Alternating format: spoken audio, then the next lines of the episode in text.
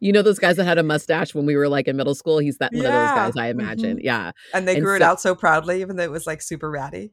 yeah, and you were just like, Ugh, uncomfortable. Don't don't look like good. maybe daddy should teach you to shave. But anyway,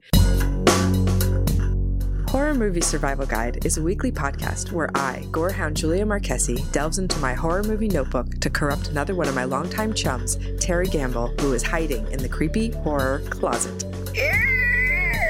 My mission is to learn the gospel of horror movie survival and to incorporate Julia's wealth of wisdom to become a final girl disciple Join us as we take a deep dive into everything from OG horror to newly released films. but preferably classics on VHS. We'll talk about obscure details that no one else notices. spin off into alternate casting universes, crush on some dodgy, foxy fellows. And creepy uncles.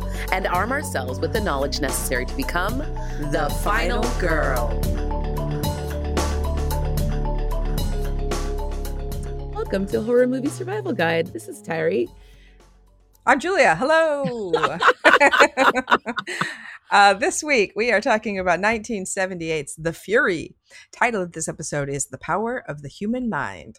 Tagline for this movie An experience in terror and suspense. Meh. Yeah, it Nah. is. It is. It's I mean, that's a late 1978. line. But you're this is this is Brian De Palma's follow up to Carrie, right? Like you Okay. you he, you got some build up going on here. Like you need to, this is going to be bigger and better than Carrie, which it's not. But it, they're they're aiming for it, right? Like they're aiming for it.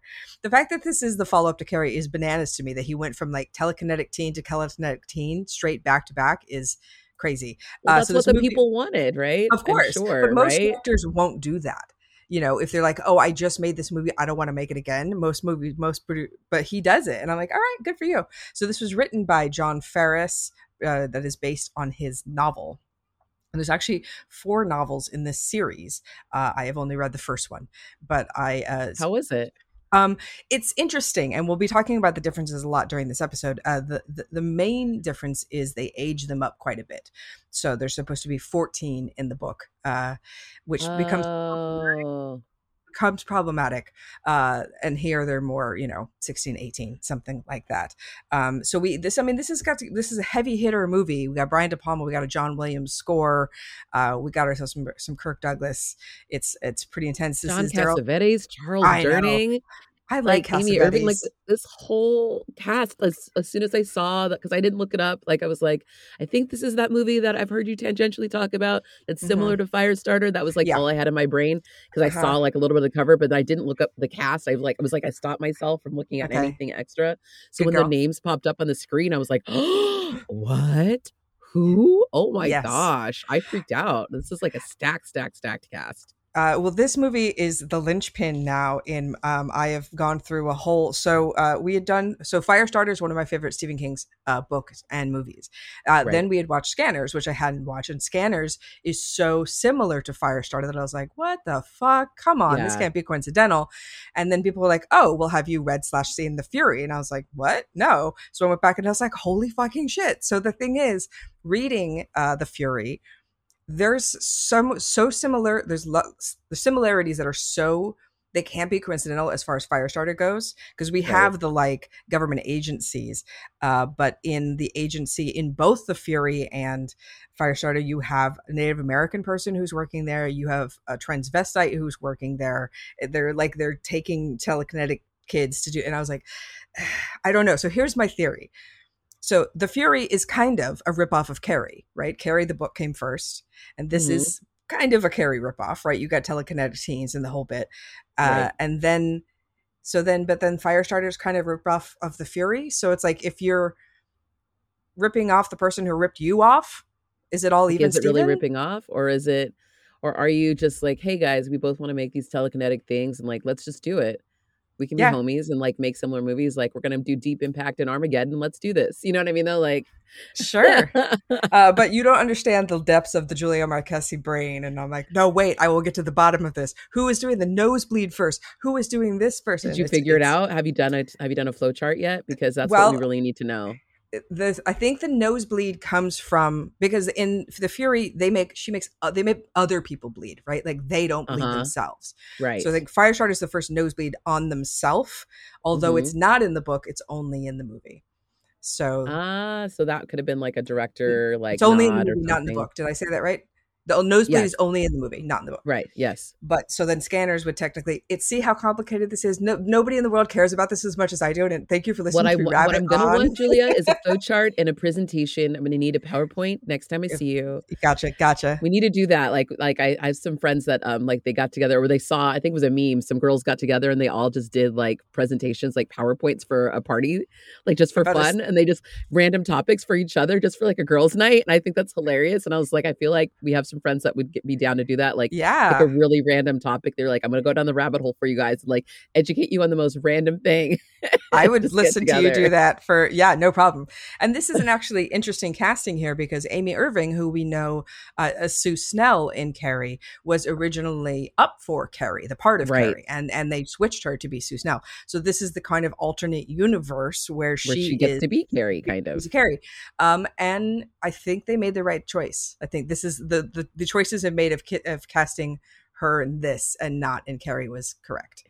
Yeah. I think Sissy Spacek was the right Pardon choice. that. I think, I amazing, think well because Amy Irving's too pretty, right? And in the in the Fury, they describe her in the book a lot as being very pretty, uh, Right. And and Amy Irving's a very pretty girl, and not Sus- Sissy Spacek's not, but she's got the whole. She's like know. an alien. I love her. She's like Tilda Swinton, like otherworldly a little bit, you know. So I love that about Sissy Spacek so much. And she's, yeah, she's more unconventional beauty. So yeah, So let's get into it. Uh, This movie opens. We are in uh, the Mid East in 1977, and we meet Mid East somewhere. just Mid East.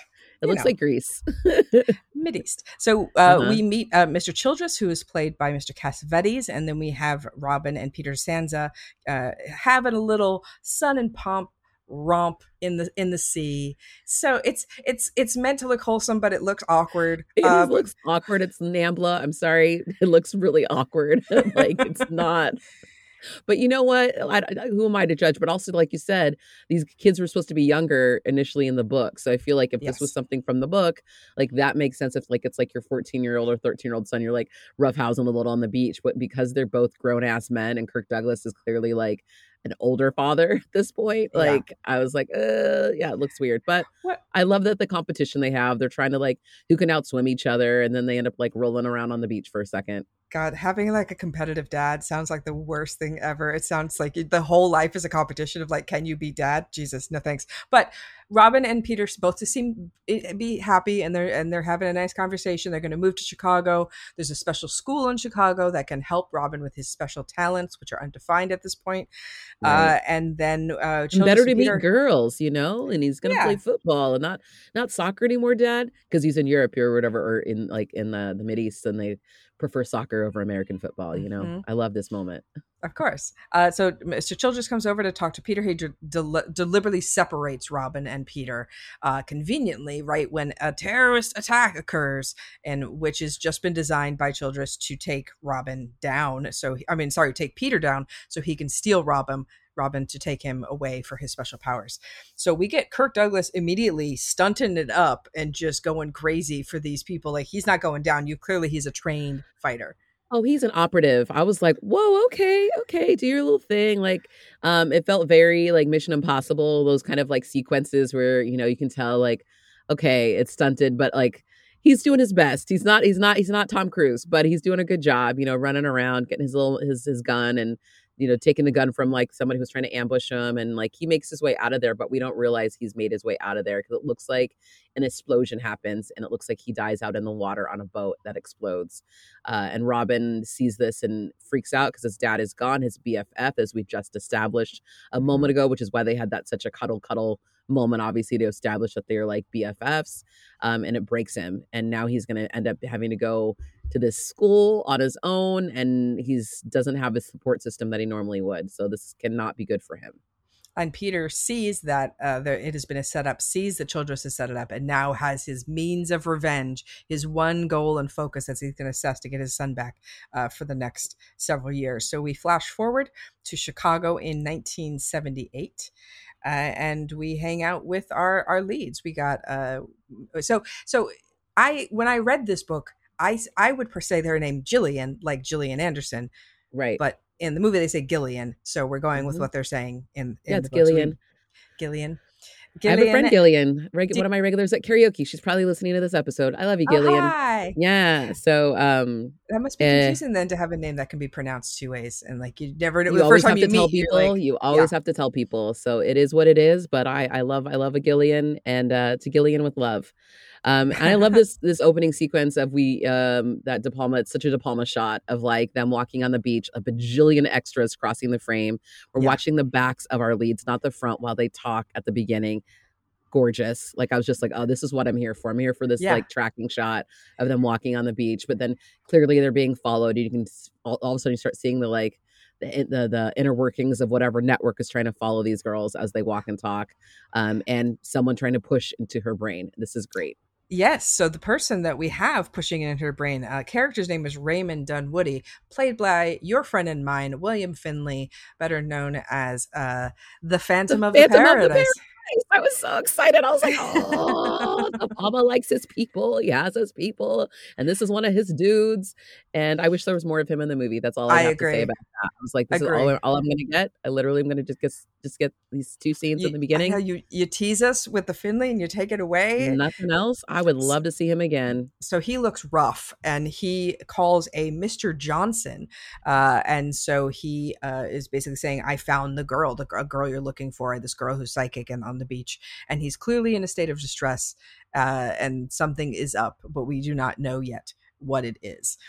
Um, so we uh, we we have uh, now Peter is in town looking for Robin. He gets tra- they, they trace him to the Plymouth Hotel, and we have a tremendous chase in which he's leaping on roofs and like going bananas. I love I- this I- chase he- sequence. This is fun. He really Yeah. is like that guy who's like, oh, the ultimate, you know, um, operative, like who's using his his skills, his other set of specific set of skills, um, to help Mhm. in this um retrieval of his son. So it's like you've trained him to be this type of way, and now this is turned turned against the the, the organization. Right. You know, So he Right. works for um, a company, or did work for a company called Morg, which is Multiphasic Operations Research Group, uh, which is uh, like the shop in Firestarter or Consec in Scanners.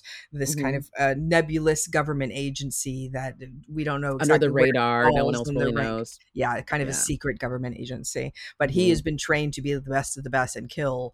He's a assassin basically, so he can run with the best. So he ends up uh, in a in a unnecessarily wacky side arm, if you ask me, of him going into these neighbors' apartment and ha- asking for clothes because he's been running around in his underwear this whole time. And you know, Kirk Douglas is the light. I like that he gives hundred percent, and you can tell that he was just like, "I'm doing this stunt. I'm jumping to that roof. Like you guys can't." And I'm sure Brian De Palma's gonna go. Let him. Let him go. If he yeah, wants he's to charming as a- heck. You know, trying to Tom. This is like the like I just keep thinking of Tom Cruise of Top Gun right now. It's like very similar age bracket. I feel like of these guys like doing these stunts, right? Um, and using the train, you know, um, to cover and hide, and that couple who I love though, like very New York character actors, like couple moment, and then the grandmother that he befriends and like sweet talks. And so you can just you get his charm factor and like that he has the set of skills that's not just about shooting guns and like running around and doing stunts. Like he also has like the power of suggestion and the power of all this other stuff that he kind of uses as Yeah. well. He's you like a super. He's of- like a super spy. Yes, yes, fully.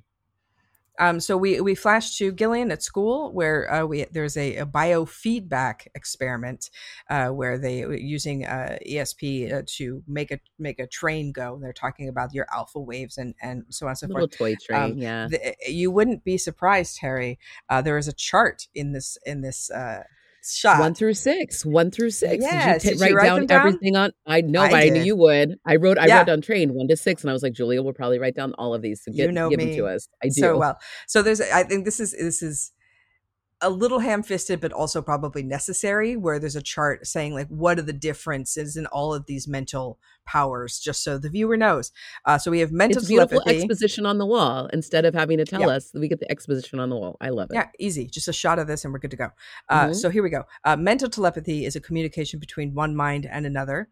Clairvoyance is the ability to see objects not present. Precognition is knowledge of future events.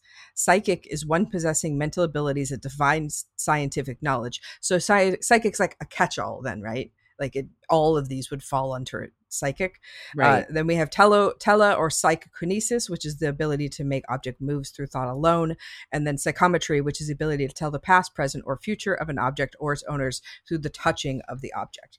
Which I think is a fun one, where the one where you can do by touch. I think that one sounds fun. Although No, I like, don't going to a because, like- hotel and then just like touching a, a bed knob, yeah, that would be. I would rather not have that power because you do not want to know sometimes the lineage of the things that you are touching. It's true. Going thrift store shopping would be horror show. nope, nope, nope. It's just yeah. It's like how many people died in these clothes. So, um, I mean, I think about that all the time when I'm in a hotel room. Is that weird? Like I'm just like, how many people died in this room? Like, I mean, I think about how many how many people have had sex in this bed. I think about that. oh yeah, always that. I mean, that's that's a given. But like, Sure. how many have on top of that? Then how many people died? Like had heart attacks, didn't make it out of here, whatever. Mhm. How many ghosts am I contending with? Basically, is what I want to know. But I also don't want to know. is this is why you're a good final girl because you're taking these things into consideration in case there are think ghosts. about it. You know what to do. Yep. Call Ghostbusters. Uh, uh, so Gillian uh, immediately presents tremendous psychic ability, uh, and she uses it She's against. like off the charts. Like they ch- had it like an example of Hester, one of the teachers, like using the train thing. She's just like very chill. And then all of a sudden Gillian hooks up to it and you see that thing go like, oh, no, no, no, no, fast forward. It's wild. So yes. Yeah, they know. So this is the Paragon Institute. This is basically a recruitment presentation for to see if they have anybody. So they found somebody. Uh, so she is teased by some of the mean girls in school, and she's like, "Read my mind, read my mind." And so Yeah, she pushes her until her. she, she does read her mind and tells everybody that she's pregnant, which she doesn't like. And then the girl's nose begins to bleed copiously. So this is and this is something they talk about and this is like an electromagnetic magnetic field that can make people bleed and i looked that up and i was like is that a real thing and i don't think it's a real thing but who fucking knows with the government like they could tested all sorts of fucking shit so who can say i don't know I do Uh, not maybe- think it's a real thing. I think it's a fun thing for movies and Yay. for books. Yeah. And I love that. Isn't Daryl Hannah one of the girls in the school in Uh-huh. the scene too? And I was This just like, oh my God, her, her, Her first like debut. little thing. She's like adorable. I was like, Daryl Hannah, and then like little center of this girls' Mhm. circle that are that are teasing this poor girl. but we got to Um, shout out to the bully's glasses because her her big enormous 70s glasses were sending me so beautiful her whole look, all of them, it was great. I love that scene and super fun. Um, and also just very indicative of like, oh no, don't set like, you know, the girl off that has all the powers. This is not a good move for you. And they But don't it understand feel it. like she she's Mhm. not getting bullied like Carrie's getting bullied, right? No. Like she's sitting at their table at school, so it's not like she's an outcast. Like uh, you know, she has her. well, they invited her because they were intrigued by it. It's like the other one girl in the group though, who's kind of like the the queen bee. She's the one who seems threatened by her, and so she's like, I don't even think you're real, like and like taunts her, and then it's like, Right. oh well, actually, lady, you're pregnant, you got problems, and ooh, she Oh. does know more, and she yes, is the she real deal. Uh, but she's like the pretty rich version of Carrie, if you will. Yes, yes. Uh, which Very is, uh, rich. Her mom is insanely wealthy. We find out. Yes. Oh yeah, they talk about in the book a lot, and and how much that actually saves her because she's uh, Genevieve, uh Gillian Bellaver, and apparently and the Bellavers are really really famous, like the Rockefellers famous. Yeah, they so have like there's a lot of times where they money. like Mhm. like Paragon Institute and Science Institute make people disappear, and they're like, we can't make her disappear because she's her family's so famous. They're too high so I- profile. People Right, will plays notice. plays yeah. into it quite a bit. yeah. Uh, so um, tell us uh, about how our friend Peter hijacked some cops. Oh my gosh, this is adorable. This is like very 70s fun funness. So there's these off-duty cops that are like helping patrol in the evening, basically.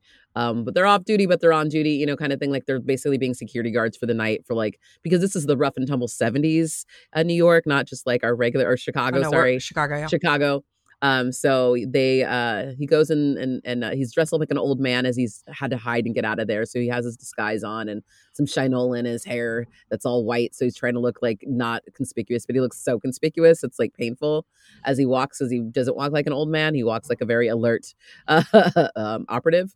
Um, anyway, he ends up hopping into this cop car and basically gets them to um had to hightail him out of the area and they freak out. He's got a gun in this guy's, you know, armpit, and the cop's like, "Ah, we can pull that away, guy. Watch out!" It gets it's very um, a vaudeville moment. I feel like they have. have It is, and you got right? Dennis Dennis Franz, who's like like chewing the scenery, 12. having so much fun. yeah, he's twelve, but he still looks like he's fifty. I'm sure he did at twelve. I'm sorry, Dennis. I think he probably did.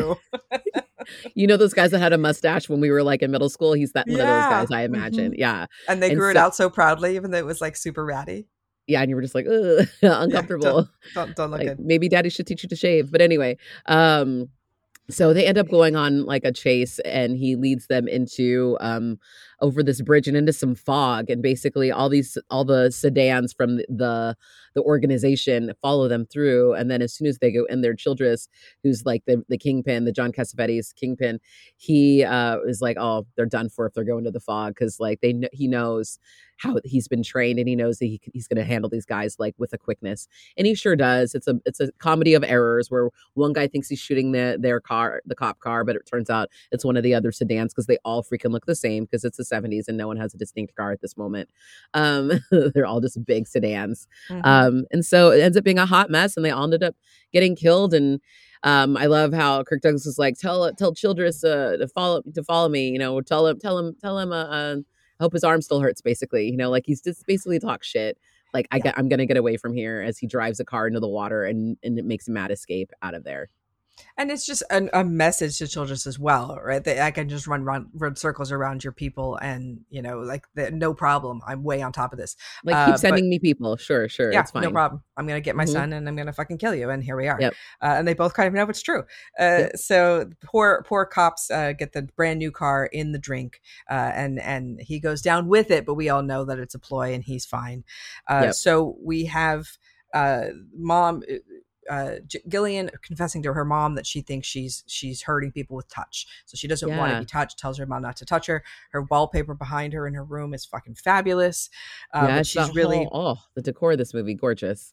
Yes, yeah, because this is, I mean, to to know that you've uh, hurt some, you know, you you can mind read somebody, but then also you're hurting them with it is, you know, a different kind. I don't yeah, think because people are bleeding. Yeah, and Yeah, she's like so th- stressful. There's a there's a uh, the the ver- basically the front half of this book is completely different uh where gillian uh, like has an episode on an ice rink and goes into a hospital for a long time and like when she wakes up the powers are like she's had them kind of but now they're like fully awake and so there's a lot of like her getting out of the hospital and her killing people in the hospital making them bleed and that kind of stuff so it's way more intense She gets like this is- jolted o- jolted open. Okay. yeah, completely. Um, Mhm. but uh, and and uh, in that sequence, when Peter comes to rescue her, uh, he kisses her.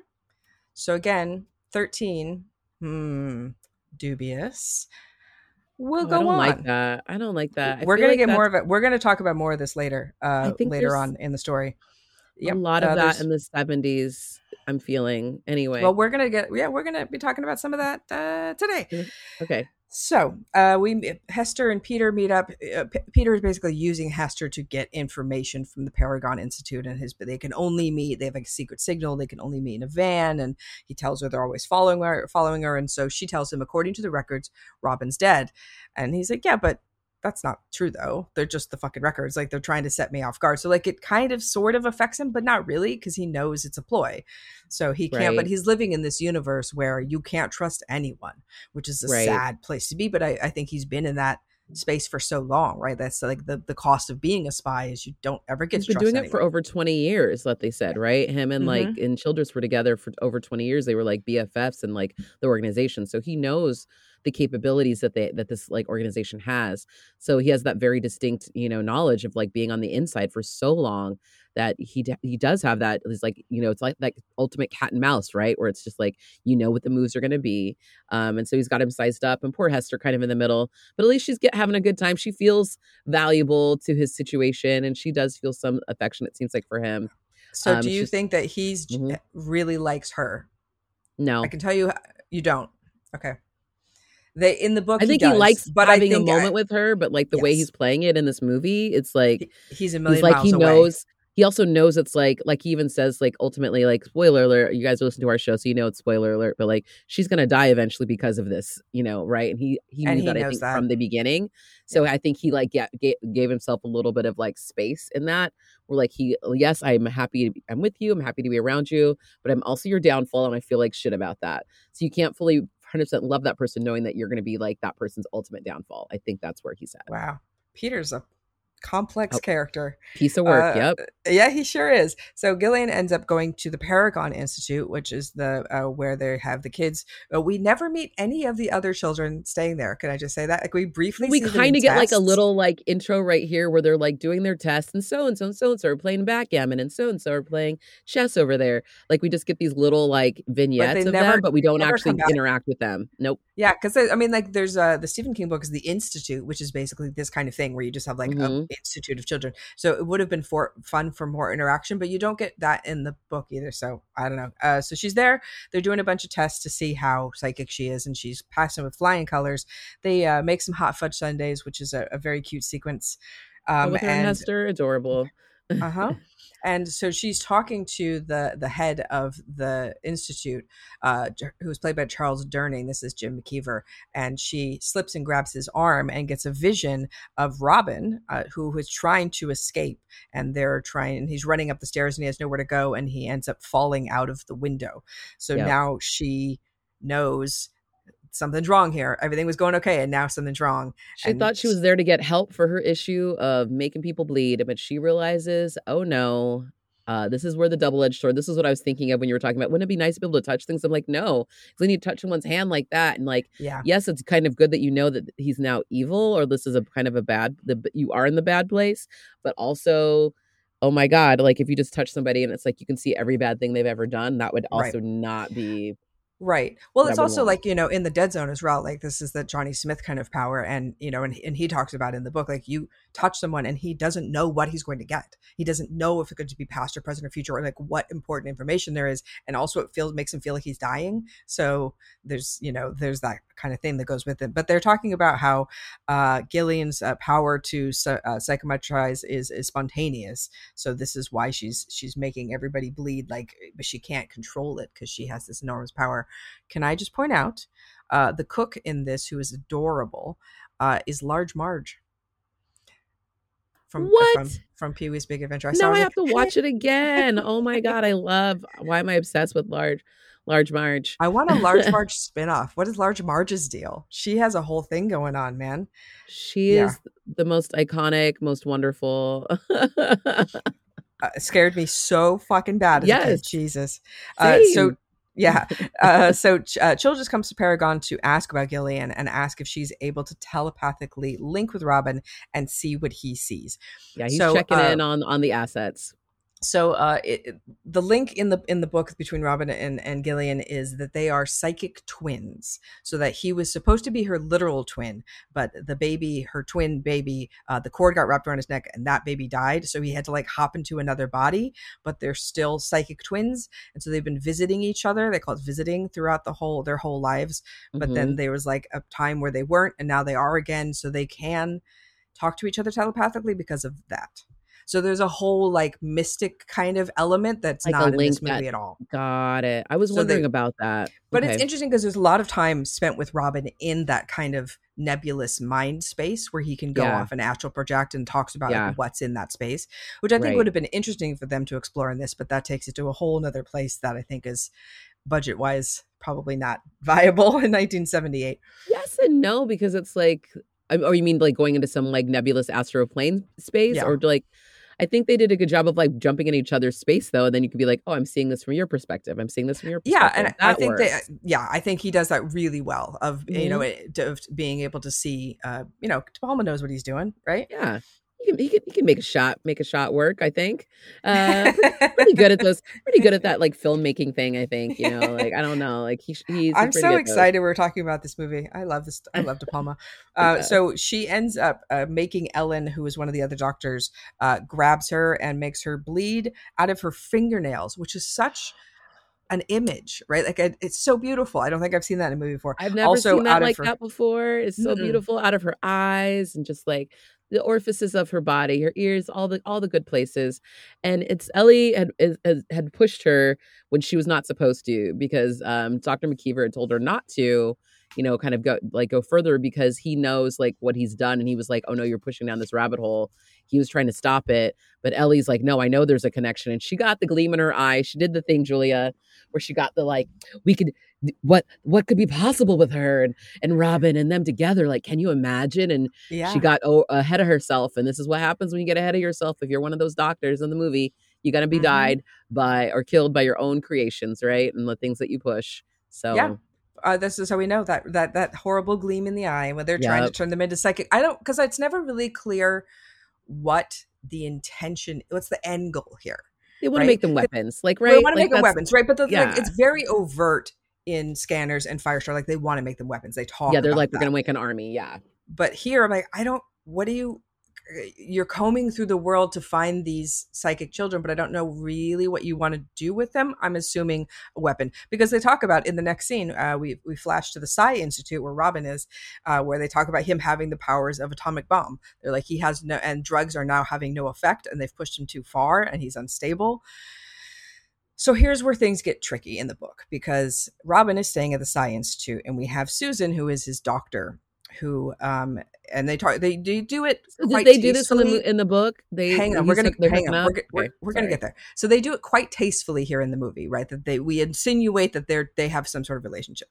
In Mhm. the book she is a doctor and but she is specifically there to use sex to break him down because she knows in the book he's 13 he turns 14 in the story when she's at the Science Institute. So she knows as a 14 year old boy there's of course he's gonna she's gonna he's gonna do anything she wants right? So like that's the whole ploy. So it's a Well, very seemed to big be the part. ploy here too. It is. It is but You it's different at 14 to 18 right? It's like still there's bad. that it's Still not nice either way you slice it but I mean, at she's- 13 i was like ooh I mean, that's just like that just puts all the all the all the questions of doctor, you know, like do no harm. Like she's not a do no harm doctor. No, like that's like not. fully like a terrible. but this is this is, i think it's trying to show you how evil this this situation is and these people Yeah. are that they're gonna like oh we just use sex and he's fucking petty in our hands it's no problem yeah. that that's something that they'll break somebody with that.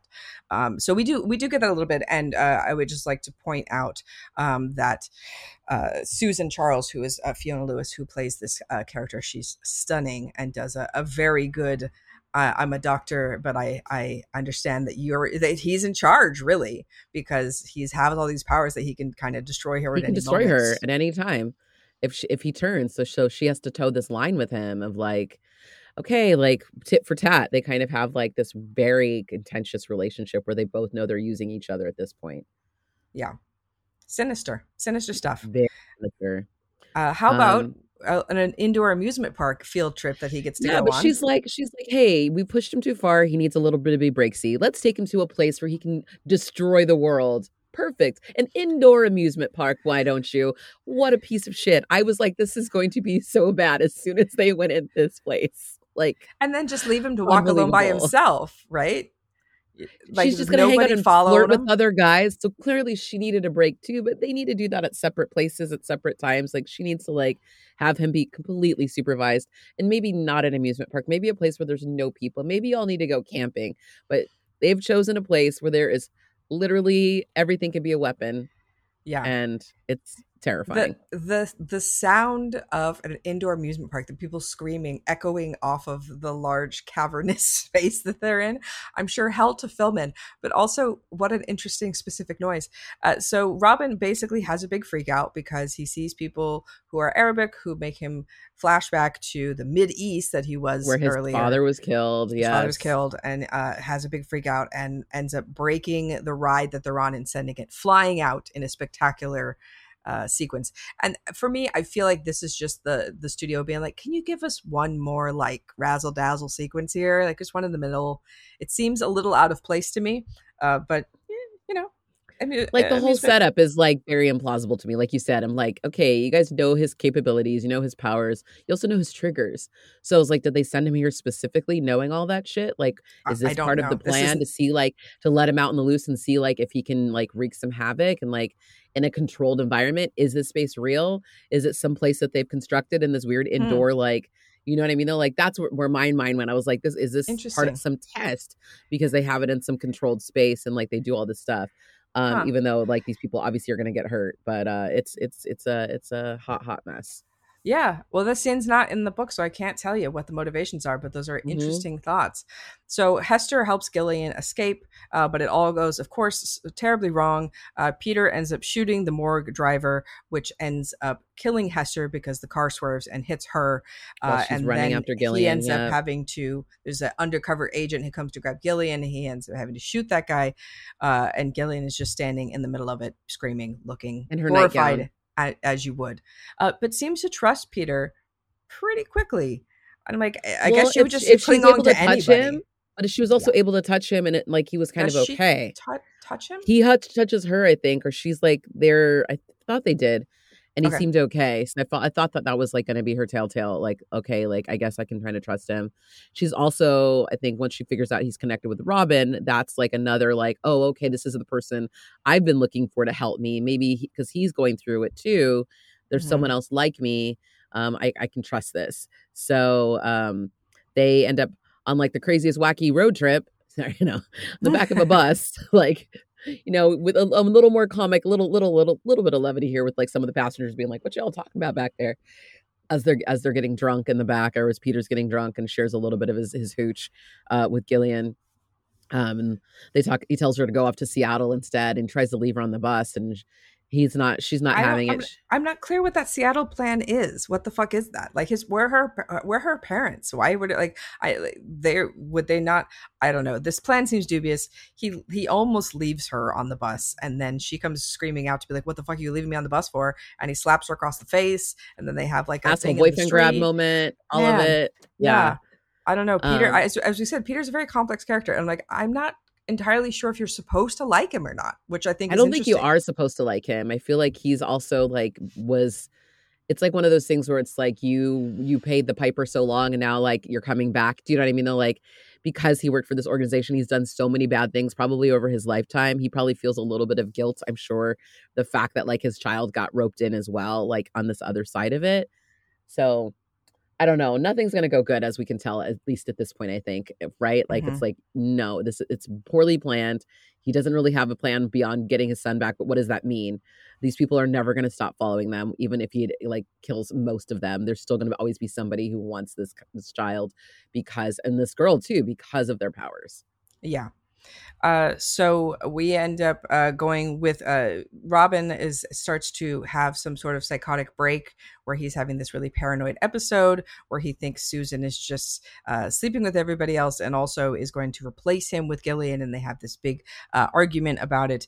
And uh, this scene pretty fucking spectacular let me just Mhm. say he's uh, Mhm. killing her with his mind very you know he looks very calm uh, and he's making her levitate and then just bleed out of everywhere basically and then starts spinning her so all the blood starts splattering it's pretty pretty it reminds It's me like of a those, salad um, spinner. Sorry. i was thinking about those things like a thing i had when i was a kid where you put a piece of paper and then you put the paint on and then you spun it and it made the Uh-huh. paint i don't know what you Oh, call yeah, yeah, those things what you're talking about. I know exactly what you're talking about.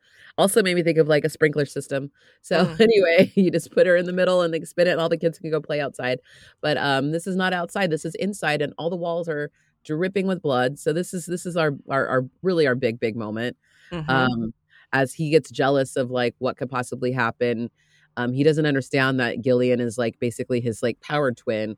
He thinks that she's going to replace him somehow. So this is like his like rationale you can get that he's just not very with it anymore like they pushed him so hard and just made him watch like terrible things like very like clockwork orangey of them to like make him watch terrible videos and make him like go through all this stuff and like they really push the limit of his emotions which is really really evil um and so then um Gillian's right outside the door. Peter's right there too. So he can feel their energy coming closer to them and he freaks out even more. So he basically takes out everybody that tries to come into the room to help him. Um, and Childress is like, oh, go get him. He's right up there uh, to Mhm. Peter finally, as it's like kind of the final standoff. Peter's like, all right. He just armed with a flashlight heads upstairs to go to get his son. But his son is not his son anymore, basically. He's like turned some sort of leaf in his brain where he can't really seem to function anymore as his son. And uh, he basically takes them both out by running through the window and out the ledge, kind of how he died earlier, where we thought he died through a window. He really Mhm. does this time as they jump out through the window. And um, they're hanging on by the edge of the ledge, but Peter can't hold on. And uh, poor little Uh, Robin falls. Mhm. Well, Robin, he tells Robin to climb up his jacket and he actually claws at his face, and that makes Mhm. him drop him. And then the guilt of seeing him fall, he tumbles himself over. Uh, a little bit different uh, from the book. So in the book, we have this uh, this sequence where Peter is actually recaptured by Morg and is brainwashed to be a sleeper agent, where he's going to kill his own son. And in the uh, they talk about in the son their their nicknames for each other are Skipper and Commander. So Uh-huh. commander, which he they know Robin will call him, is the code word. So there's this moment when they're hanging on the roof, and like Robin comes to and realizes is like, oh, it's my dad, and he's like, oh, commander, and so Peter immediately drops him and kills him because that's what he's been sleeper agent to do, and then realizes what he's done, uh, falls over, and uh, child uh, Childress actually shoots him. So we see him uh, kill him in the book. So Oh, a little bit different. I don't really, I guess, taking. I understand taking away the sleeper agent uh, storyline, but why you wouldn't have Childress kill Peter seems like a. I don't know. So, uh, flash forward a little bit. We have Gillian, who is waking up in a very beautiful room, but uh, Childress is there, just being like, "Hey, I'm not a Just bad standing man. creepy in the end of the room. I just was like, oh, don't get out of my room, dude. All I want for you is to trust me." You're like, no, He's like, I'm your daddy now. Basically, he comes over to her and she's like, "Ew, you are not my daddy, not my Mhm. daddy now, not my daddy ever. And so she's like, well, I have these powers. Uh, you think you can be my daddy, and you're trying to invade my personal space right now. You know what you get for invading um, a pusher's uh, favorite uh, personal space? You get pushed. So yeah, she gives him little kisses on the eyes, eyes, and his eyes turn all blood, and he can't see. And I love Yeah. that. I was just like, oh, get it, Yeah, girl, get him good. And yeah. she's like, gonna You've get him. The worst to everyone. Well, I'm going to do the worst to you. And so he wa- stumbles around the room because he can't see anymore because she's kissed his eyes bloody. And now uh, she's going to go for it. And I love this. You can go to hell. Yes. Yeah, and uh, sh- he explodes into a billion pieces. Uh, we get a, a fantastic uh, bloody explosion.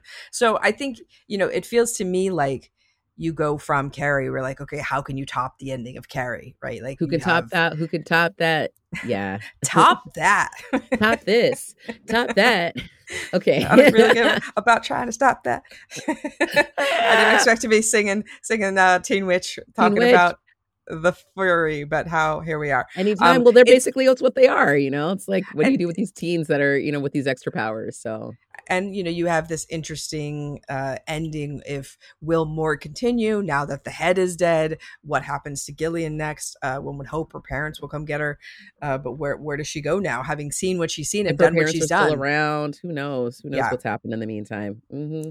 uh, so yeah i think this movie is awesome i really really like it um i would love to talk about some gore factor with you if you oh would god, like to hear about it please! I would love to gore you. Um, one, not enough blood to fill a Dixie cup. Two, a puddle of blood. Three, enough blood to gross out the average viewer. Four, a bathtub of blood, and five, run for the barf bag. This film is a 4.5. I only reason stopping me from a full five. I know we we negotiated this uh, ahead of time. Um, I just it's that 70s gore where it's but it's a lot. Like you got the blood all over the walls, you got a fully exploded guy at the end. Um, but it's beautiful, beautifully done. Mwah. Beautiful indeed. All right, movie ratings. We got one chainsaw if you're desperate, two barely qualifies as a horror film, three seen worse, seen better, four not too shabby, and five fantasticorical. I give this movie a four and a half. I really, really love it. I feel like there's something and I shouldn't compare them, but it's terrible to do. But like, there's something like there's like this magic in Carrie that's not quite here in this Mhm. where like it's almost there but it's not there isn't it doesn't feel the same kind of like oh wow the stakes are really high um it feels you know you have these all these different like you don't get that much time with robin like why do i i feel like i need more time with I also them want like more have so- Dunwoody. Can I just say that? I- Yeah. I, would, I, I would love like one or two more scenes with Dunwoody just for no Yeah. good reason. Just like in there for like towards the end somehow, or like Uh-huh. at the at Paragon, or like trying like to help he comes to save her at the end and he's all suave now and he's like it's always an all an act. I don't need him suave. Mm-mm, mm-mm. No, I don't need him like it suave. was? I love him as a hot, hot, beautiful mess, and I would, I would love it if like a hot mess can come help her. Like I think that would be because he's what he's a pusher too. Like he'd be Yeah. one of the people who could understand and like could actually be like, hey, I can take you off the grid and show you how to live a little. Like I would love that. and they go up to canada and they hang out with the scanners bunch and then everybody wins yes, yes. and what is your Uh, rating I gave this movie a five. Um, I did not have the same, I guess, Carrie baggage in my brain. Um, I love Carrie too, but like I know that's one of your probably all time faves. Um, but I really enjoyed it. I thought the acting was solid. Like I just, I think I was just there from the jump, from the beginning, from the weird little sequence, like with the the cops. Like we had some comedy, we had some vaudeville with the old couple. Like I know you're like this is useless, but I was like, I love that kind of shit. I love a detour where you're like the hero's on a detour. My favorite parts of like even like Lord of the Rings is like when they're like, we're gonna stop and have a meal. Like I love those moments. That's me as a chaotic D and D player. Like I love that. like I'm like, let's just go off and do a side side quest, and then we'll get back to the main thing. So I'm never mad about that. I love long movies. I love a little extra on top. Um, I would have loved even a little bit more. Like I want the the longer cut of this. I feel like there's some scenes that were not there. Um, oh yeah, I would definitely watch that in a heartbeat. mhm. Uh, so next week we are going to be talking about a movie that neither one of us has seen, uh, which was a which is Francis Ford Coppola's first film, uh, which was done uh, produced by Roger Corman, Roger Corman. Yes, our- I cannot our- wait for this. the the guru, the the master who who made a million he's launched filmmakers. a thousand ships. Yeah, Yes. he's literally like the oh captain, my captain. He's He he's set, is. set so many people on the course of, of success. So can't wait So to see we- this. Yes, me too. So we'll be talking about Dementia 13. Such such a good title. So excited to see it. Please find us on all of our uh, Instagram, Twitter, Facebook. We also have a Patreon. If you would like to support us, we would love your support. Um, we love doing this show. Uh, we do it out of the goodness of our hearts because we love to do it. five years, like what the heck? Five years. Amazing. Uh, we also have a. Teespring. If you want to buy a shirt, buy a bag, buy a mug, buy you know a sticker, whatever Oh you my want gosh, for like a makeup bag or whatever. We got cute stuff on there. I think there's sure, some fun things. Um, we love you all so much. Thank you for joining us. I love you, Julia. You have a wonderful week. Thank you, Terry. I love you too. And we love you, listeners. You glorious, loyal, just go to citizens. We will see you next week for Dementia 13. Wah, wah, done. Thank you for listening. Horror Movie Survival Guide is independently produced by Terry Gamble, Julia Marquesi, and Sierra Ryan. Hey, that's me. If you would like to support the show, find us on patreon.com slash horror movie survival guide.